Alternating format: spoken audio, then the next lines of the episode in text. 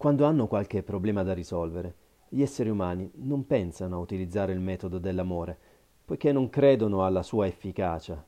Eppure, un giorno saranno obbligati a riconoscere che l'amore è l'arma più temibile, di fronte alla quale tutti sono costretti ad arrendersi. Davanti al vero amore, il nemico non ha alcuna possibilità di sfuggire.